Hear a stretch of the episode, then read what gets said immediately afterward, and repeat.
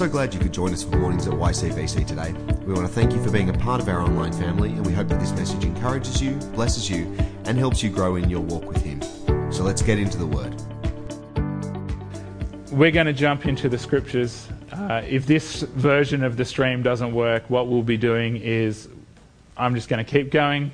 Uh, the computer will record it and we'll upload it as a separate video.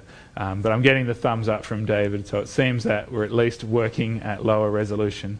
Um, so, uh, Crystal's uh, got our Bible reading this morning. Uh, she's going to jump into that now. I'm going to uh, have a quick glass of water and, and uh, a prayer, maybe a little cry, and then we're going to get into God's Word. So, thanks, Crystal, for reading our scriptures this morning.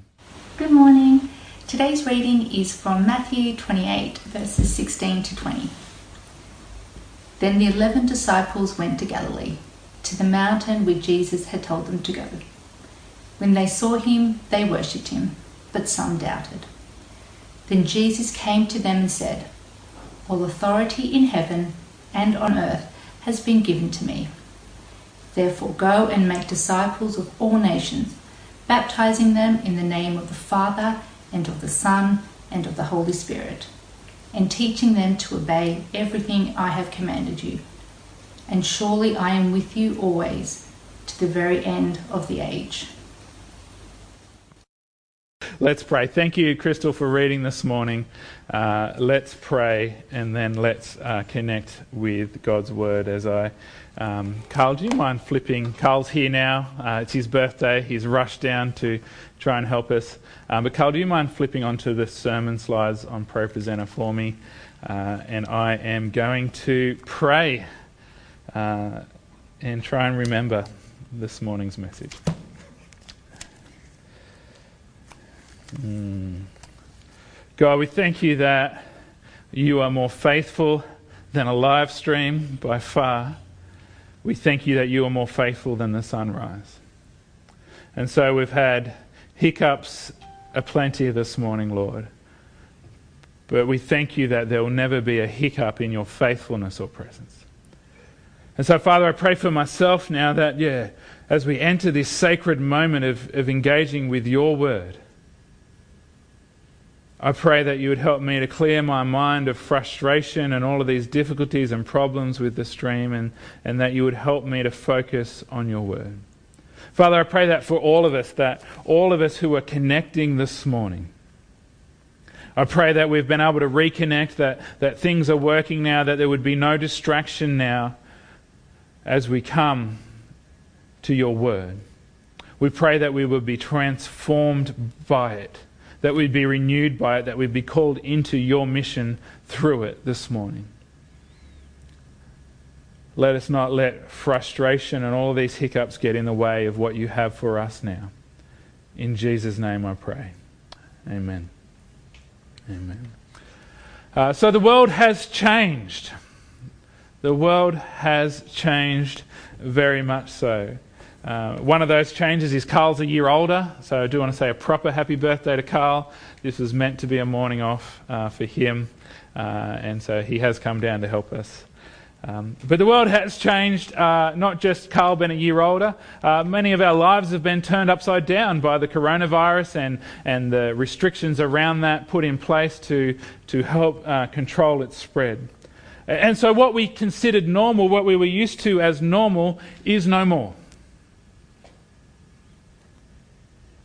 And so, we might talk about things getting back to normal, but on many levels, things won't be what they ever were. They won't be back to the normal that used to be ever on many levels. And on many levels, that's a good thing. This season has reminded us of a lot of things, and we've been talking about those things over the last few weeks about thankfulness, uh, about uh, focusing on the main things, and all those kind of things. And, so, what we're doing is not wanting to go back to the old normal, we're searching for a new normal, uh, the normal that God would lead us into. And so some things may return to the way that they were, but some things will be forever different. Uh, but one thing that hasn't changed and will never change until Jesus returns in his glory is our mission as his disciples. The Great Commission that was in that reading, that's what that the heading that usually we get in our Bibles uh, for the reading that Crystal read this morning. The Great Commission is our mission. And when we think about it, when we think about the world changing, the, the world is very different now to what it was when Jesus gave this commission to his disciples. We're talking about 2,000 years. The world has changed, in fact, over and over and over and over again since Jesus commissioned his disciples for mission. In fact, constant change is one of the most consistent things about the world. Uh, Jesus gave this commission when Rome ruled the, the known world for, for Jesus' disciples at that time. But Rome has, has risen and fallen.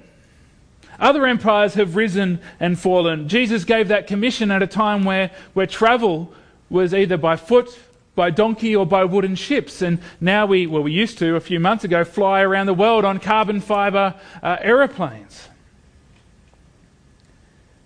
Plagues have come and gone. Medical technology has advanced, and, and we have uh, seen uh, the advent of antibiotics and, and medicines that have suppressed many of the issues the world used to have medically, but, but now we've got this new virus that has come. There have been world wars. Uh, we have the internet, which I'm feeling a little bit less thankful for this morning than I was last week. But we are still able to connect, and, and so the internet has changed the world significantly. The world has changed over and over again, but, but one thing that hasn't changed is our mission as Jesus' disciples.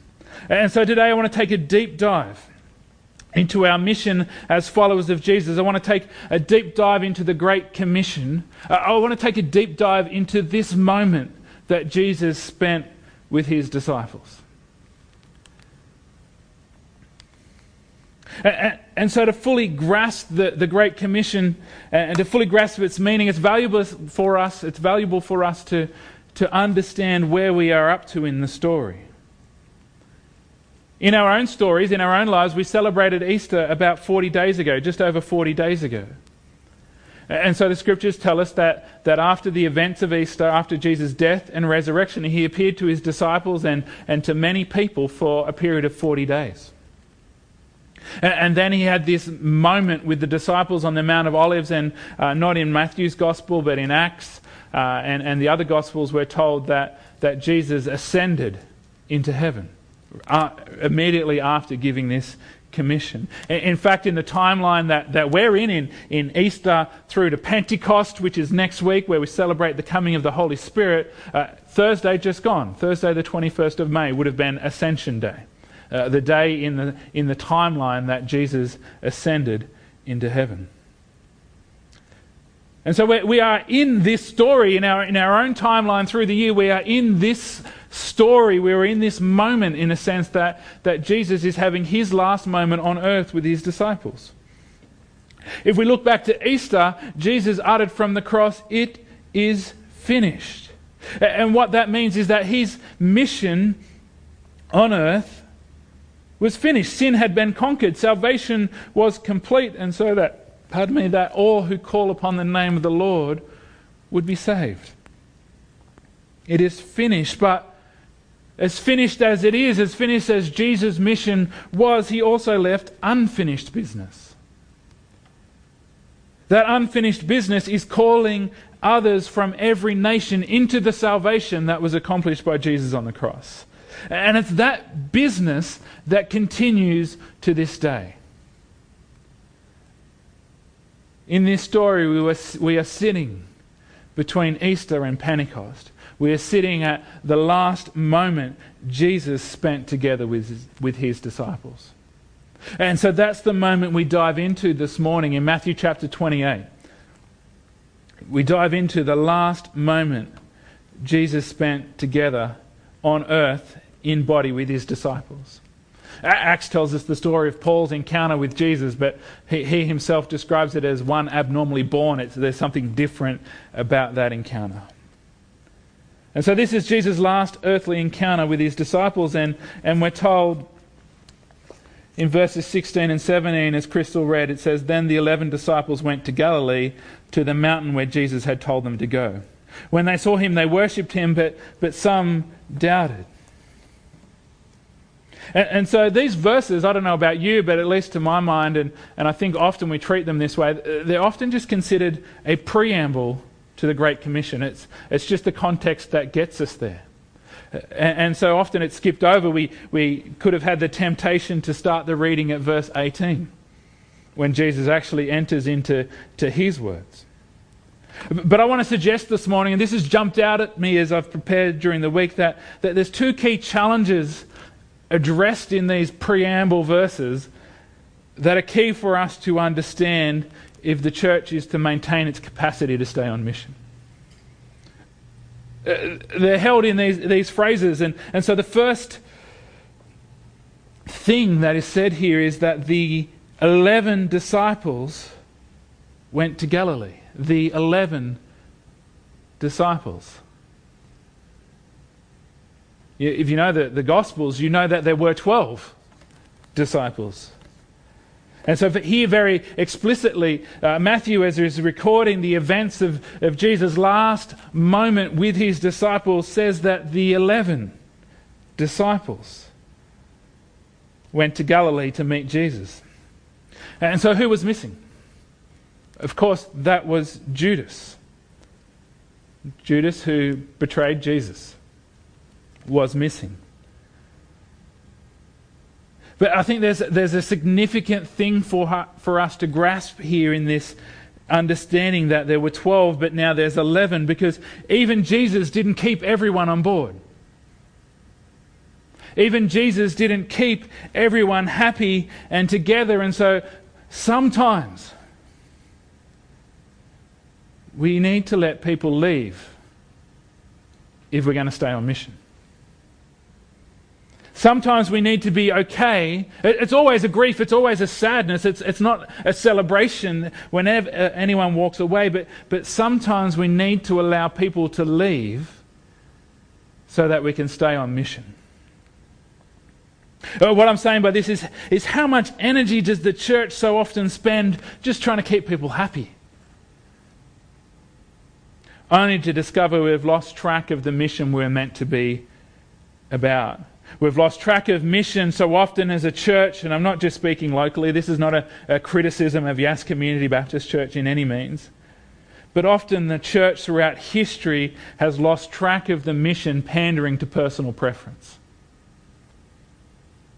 Uh, uh this is significant. This isn't just about Judas's betrayal in that moment. This, this is a deeper thing. I want to jump back a little bit in the story. As I said, it's important to understand where we are in the story.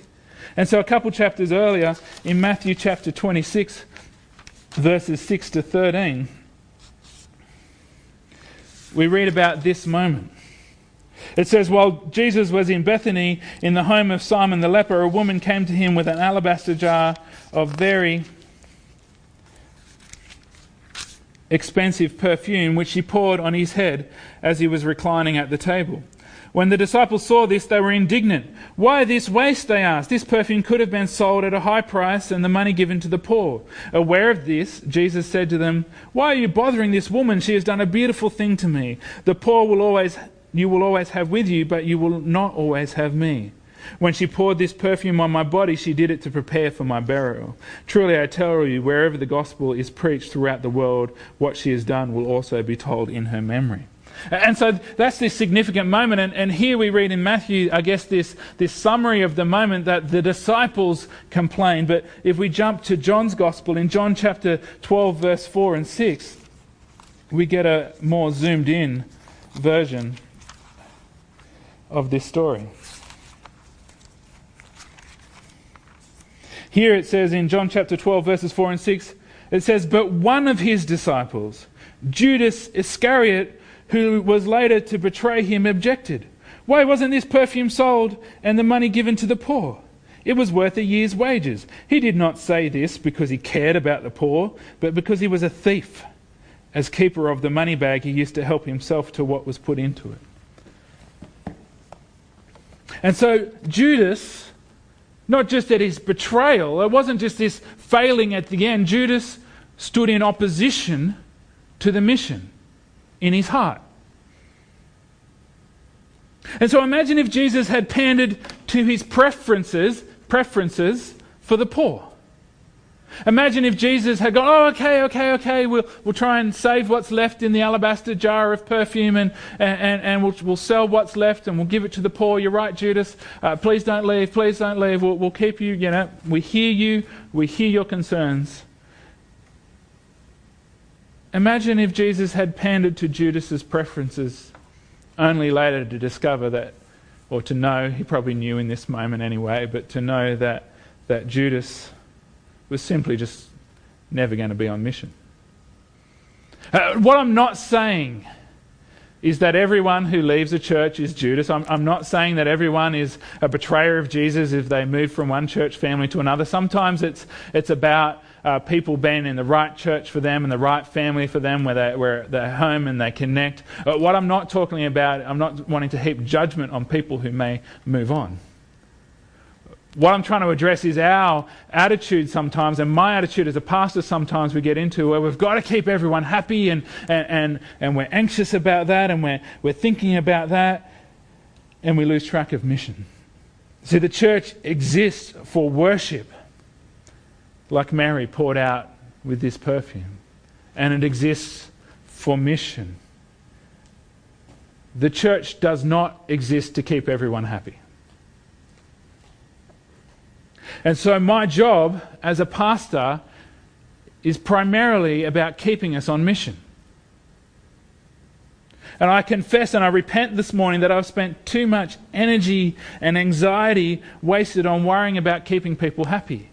And so it's not just it's not a reality. I'm not saying that oh I get so many complaints and I'm I'm bogged down with keeping people happy. I'm talking about my own heart and my own mind and my own fears and anxieties that I've spent too much mental energy focused on keeping people happy and in rather than keeping our focus on mission.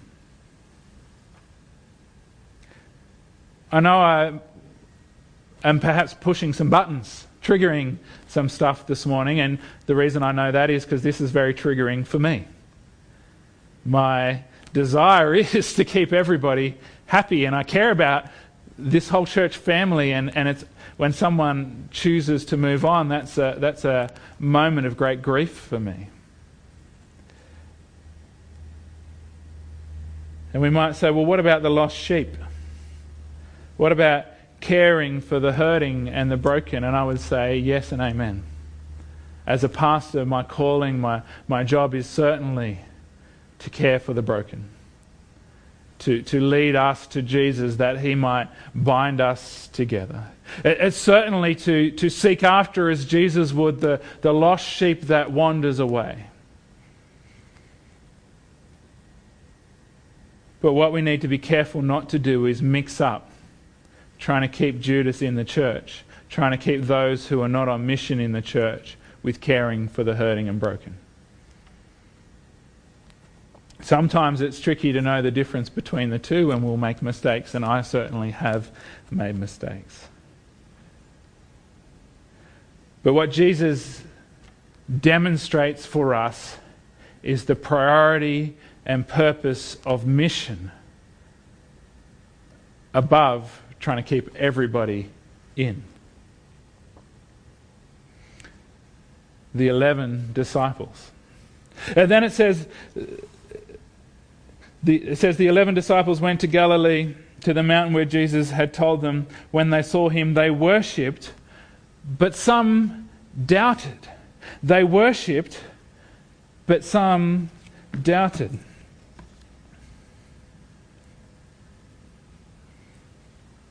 It's fascinating to me that lines like this are included in the Bible. If this was all made up, there would be no mention of doubt. There'd be no mention of of, of any of these core 11 people, those that are left to, to be the foundational pillars of the church that Jesus would build in the world to reach all of the lost. If this was all made up, these saints would be whitewashed in a sense. They would be holy and pure and perfect. But we're told they worshipped, but some doubted. And so this speaks to me of the authenticity of this moment as we have it recorded. But it also speaks to me that, that Jesus commissioned them all, worshippers and doubters all together. That, that he didn't hold back from uh, commissioning them to mission until they were completely free from doubt.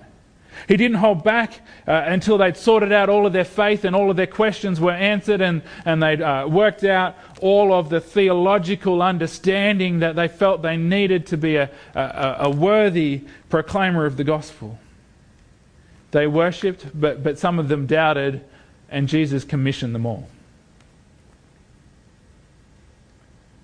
He didn't hold back from commissioning his followers to mission in the midst of doubts, and so nor should we.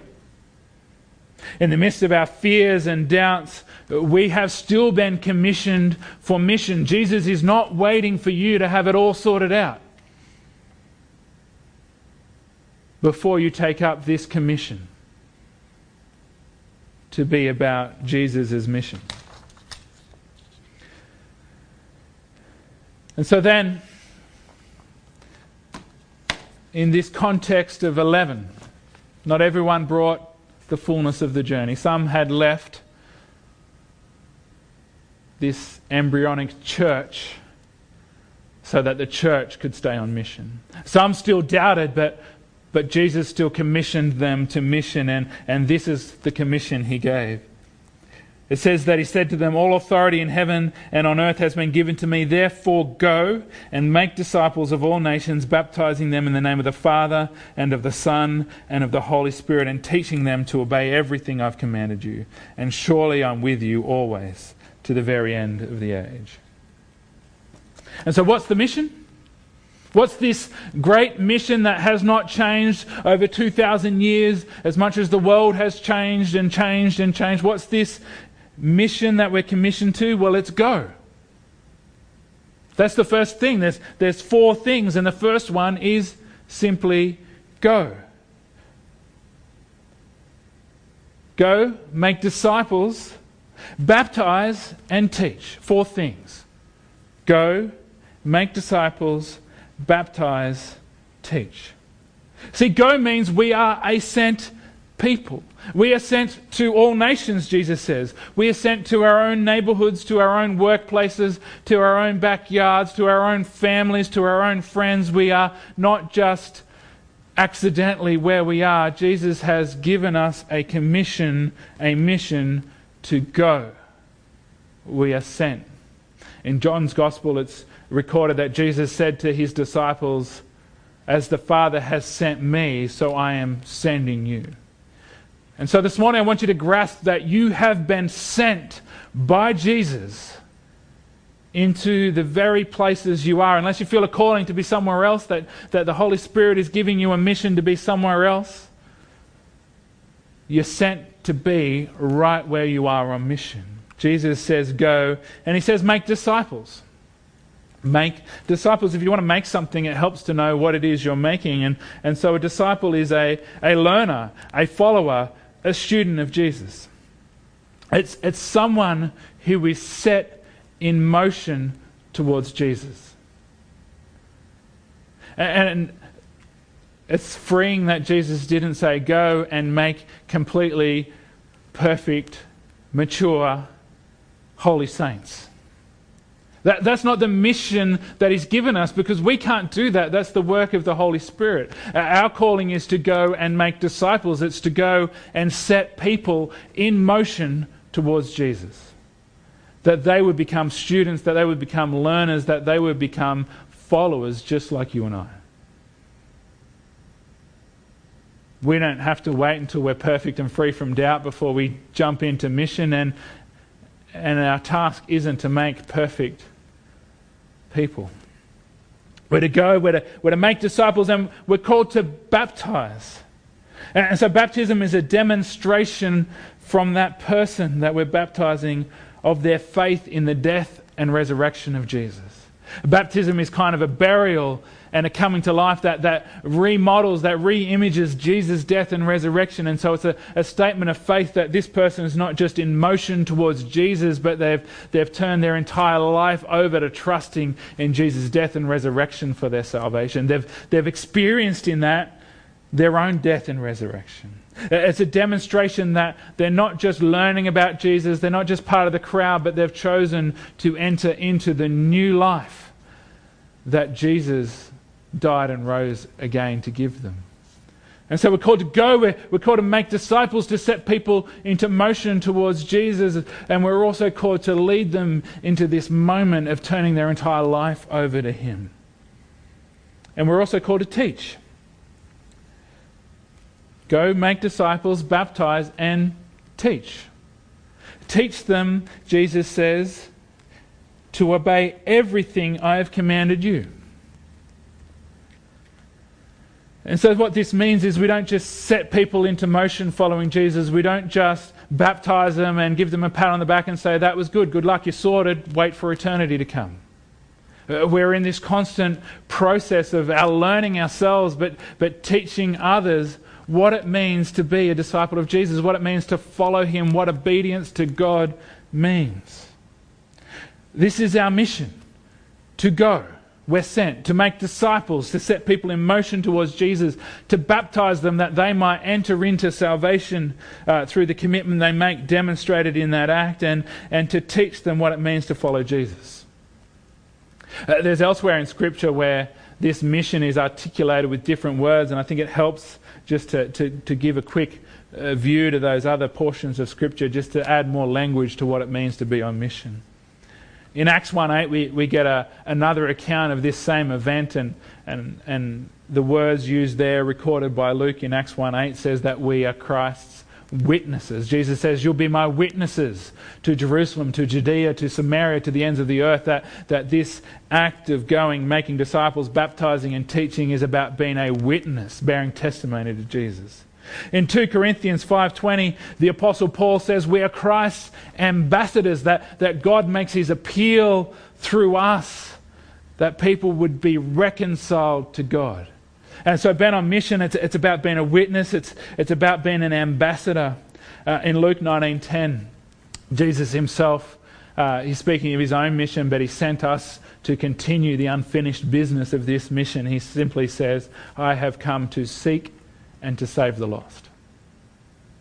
And I love that because that just boils it down to one graspable sentence. Yes, it's about going, making disciples, baptizing, teaching, but, but simply at its essence, the mission we're called to is to go and seek and save the lost.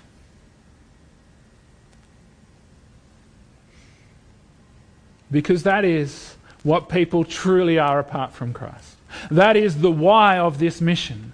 We might ask ourselves sometimes, and, and, and, and even I've had these thoughts and doubts of like, shouldn't we just let people be?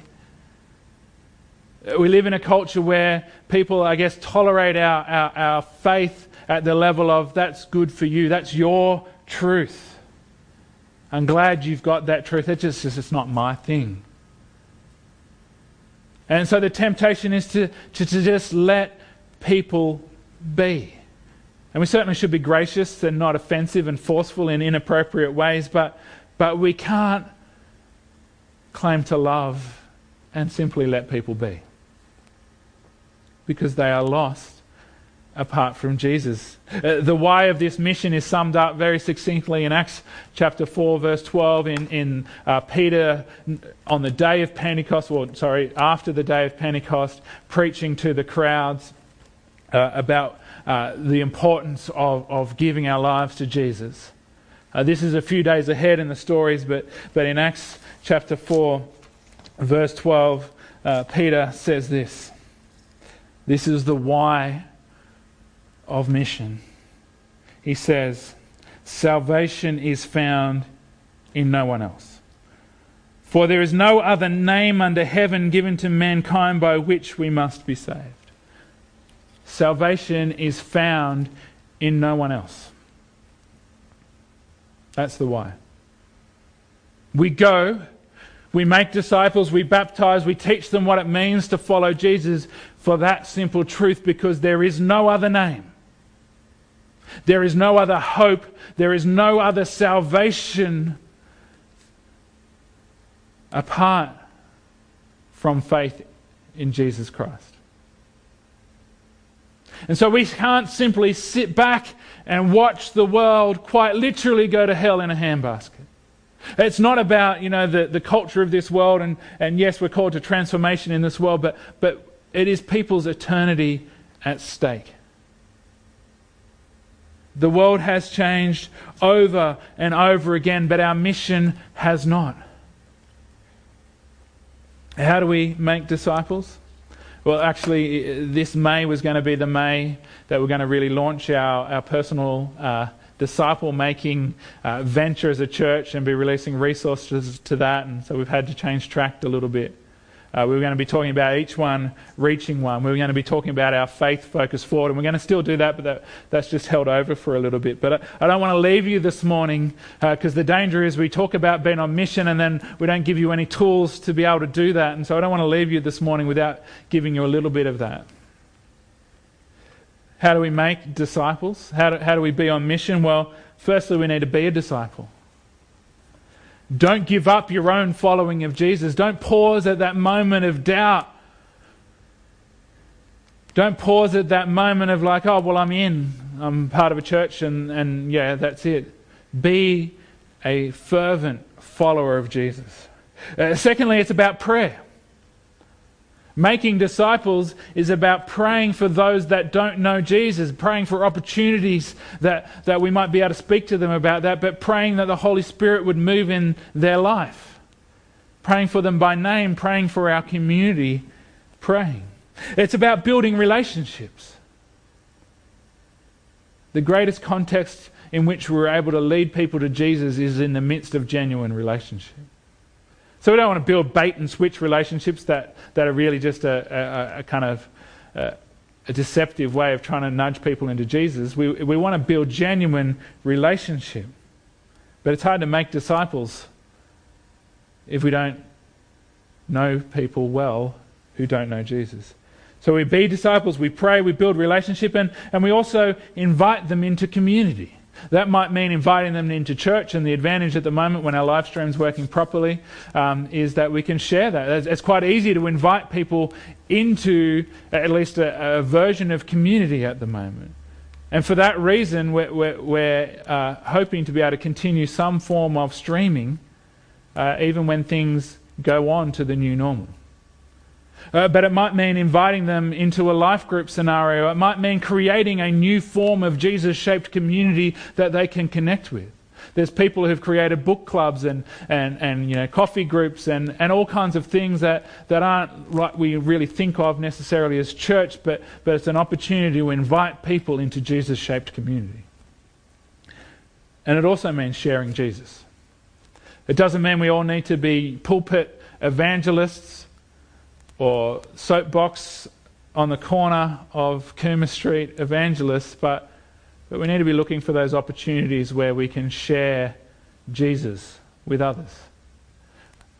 Elsewhere in the Bible, it talks about just simply being ready to give an answer for the hope that you possess. Simply living a life that, that, that begs an answer to the question, what is it about you? And being ready to simply share that, well, it's Jesus. You don't need to be a theologian or a gifted evangelist to simply share the reason for the hope you have in Jesus. So be a disciple, pray, build relationships, invite people into community, share Jesus, and, and also trust in the Holy Spirit. In this story, in, in moments to come, next Sunday, in fact, the Holy Spirit was poured out on all flesh. Uh, these 11 disciples and those who are the nucleus of, of that church, about 100 people, we believe, received the Holy Spirit and were empowered for mission. And so, as we pray for others, we also want to pray that the Holy Spirit would empower us to be bold for mission. The world will continue to change. We don't know what the new normal looks like. I don't know when we'll be able to come back together with more than one, two, three, four people in the room this morning. I don't know when that will happen. I don't know what that will look like when it does happen. But what I do know is that our mission will not change. Our mission has always been, will always be, until Christ's return to go, to make disciples, to baptize, and to teach. Or in Jesus' words, simply to seek and to save the lost. I'm going to pray. We're going to worship one final time. And then we're going to jump into a conversation uh, with some cross cultural workers in Central Asia. Um, but let me pray. Heavenly Father, we thank you for this morning. Even in the midst of the difficulties we've had, we thank you this morning. For the opportunity we have had to worship, for the opportunity we have had to engage in your word. And so I pray for all of us, including myself, that you would help us to reprioritize your mission for our lives.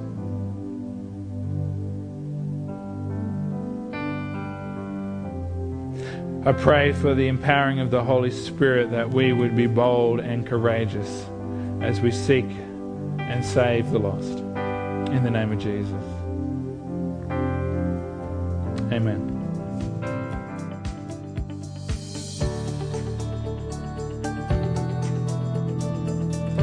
Thanks for joining us today.